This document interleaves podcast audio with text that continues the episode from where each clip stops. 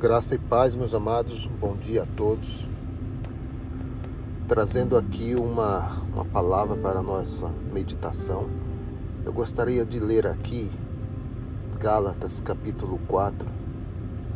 Paulo escrevendo aos Gálatas. Veja o tom de voz de Paulo.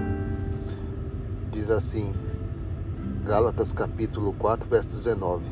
Meus filhinhos, por quem de novo sinto as dores de parto, até que Cristo seja formado em vós. Deixa eu mudar, deixa eu mudar aqui essa tradução, meus queridos. Vamos ver aqui na NVI. Vamos ver aqui NVI, tradução na linguagem de hoje, 2000. Ok. Vamos ver aqui, 419. Mas, meus queridos filhos, eu estou sofrendo por vocês, como uma mulher que tem dores de parto, e continuarei sofrendo até que Cristo esteja vivendo em vocês. Deixa eu mudar de novo aqui. Vamos pegar uma outra aqui, nova versão transformadora. Ó oh, meus filhos queridos, sinto como se estivesse passando outra vez pelas dores de parto por sua causa, e elas continuarão até que Cristo seja plenamente desenvolvido em vocês. Você veja, meu querido, aqui Paulo, ele escrevendo aos Gálatas, e parece e tudo indica aqui que não é a primeira vez que ele está falando, né? Eu acredito que Gálatas eles ficavam indo e voltando na lei, indo e voltando na lei. Ou seja, Paulo trouxe uma revelação aos de Gálatas, trouxe a ele a revelação da palavra, do evangelho da graça que ele recebeu do próprio Cristo, e trouxe essa revelação para os, para os que viviam em Gálatas. Eles receberam a palavra, mas passou o momento, já vieram os da, da circuncisão é, falsos ensinadores, né? pessoas que não eram para estar ali no, no, no convívio gentílico, trazendo de novo a lei judaica. E Paulo está dizendo aqui, ó, outra vez, outra vez, outra vez. Então quer dizer, constantemente Paulo estava alertando os, os Gálatas para que eles não voltassem mais à lei. Agora, meus queridos, Veja só aqui. Mais, mais na frente, os irmãos podem, se os irmãos quiserem, podem ler todo o capítulo 4. Os irmãos vão ver Paulo fazendo uma alegoria aqui a respeito da lei. E ele usa, é, ele usa aqui os dois filhos, os dois filhos de Abraão. Ele fala aqui, Ismael, que é o filho nascido da, da vontade humana, né? Perseguiu Isaac, o filho nascido do poder do Espírito. E o mesmo ocorre agora. Ocorre agora, porque os filhos espirituais estão sendo perseguidos pelos filhos carnais, que é o sistema religioso. O sistema religioso, meus queridos, eles adotaram, eles adotaram a lição de, de Esaú. De Esaú. Esaú? Ema, é, Esaú não, Ismael. Desculpa aí o, o erro. Mas os que dizem mas o que dizem as Escrituras? Verso 30. Sobre isso. Livre-se da escrava e do filho dela. Livre-se da escrava e do filho dela. Quem é o filho da escrava? É a lei. Olha aqui. Pois o filho da escrava não será herdeiro junto com o filho da mulher livre. Portanto, irmãos, não somos filhos da escrava, somos filhos da mulher livre. Vamos voltar um pouquinho aqui no verso no verso OK. Olha aqui, meus queridos. Interessante as escrituras, né? De acordo com as escrituras, Abraão teve dois filhos. Vamos entender aqui. O nascido de uma escrava e o outro de sua esposa, que era livre. O filho da escrava nasceu segundo a vontade humana. O filho da mulher livre nasceu segundo a promessa. Essas duas essas duas mulheres ilustram duas alianças.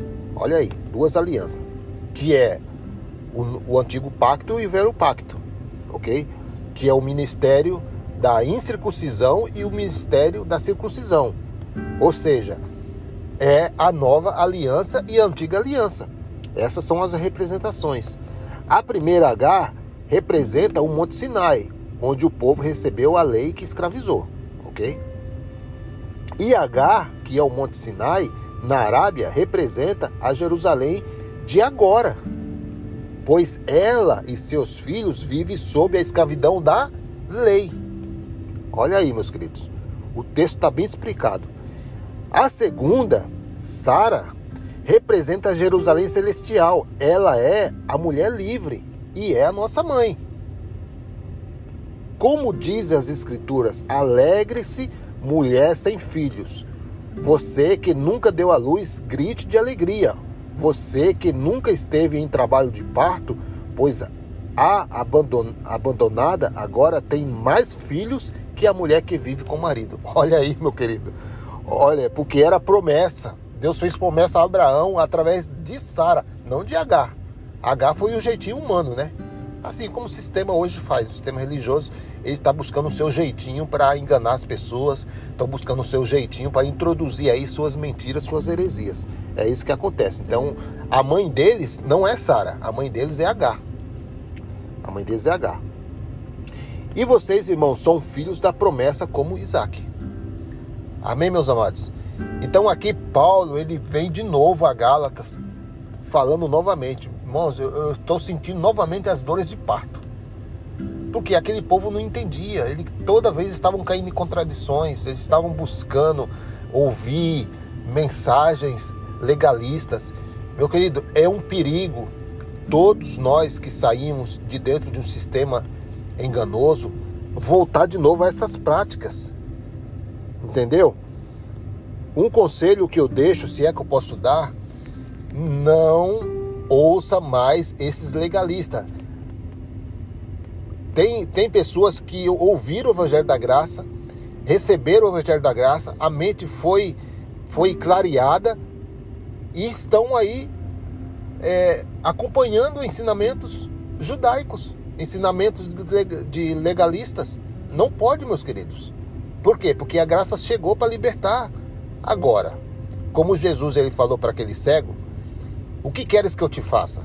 Ora, se o homem é cego, chegou o Senhor Jesus que tem o poder de curar, é evidente, né? É evidente, a, a é, é, lógico, né, aos olhos humanos, que aquele homem quer ser curado da cegueira.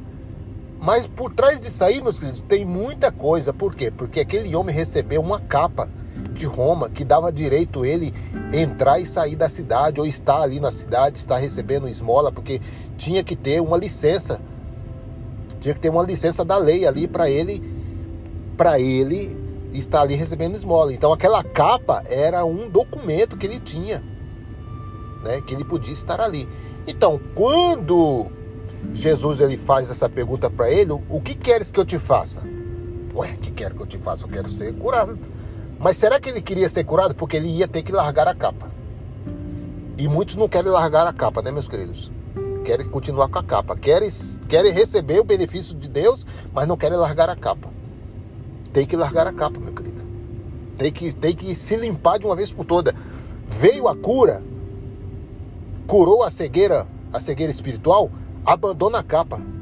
Joga fora a capa, meu querido. Nada mais de lei nada mais de, de, de, de, de engano, nada mais de, de, de indulgências, nada mais de, de, de sacerdócio humano, nada mais. É graça, meu querido. É dom imerecido. É a lei do Espírito, é a lei do amor. Nunca mais engano, meus queridos. Pega essa capa, joga no lixo. Não serve para nós. Amém? Não precisamos dessa capa mais.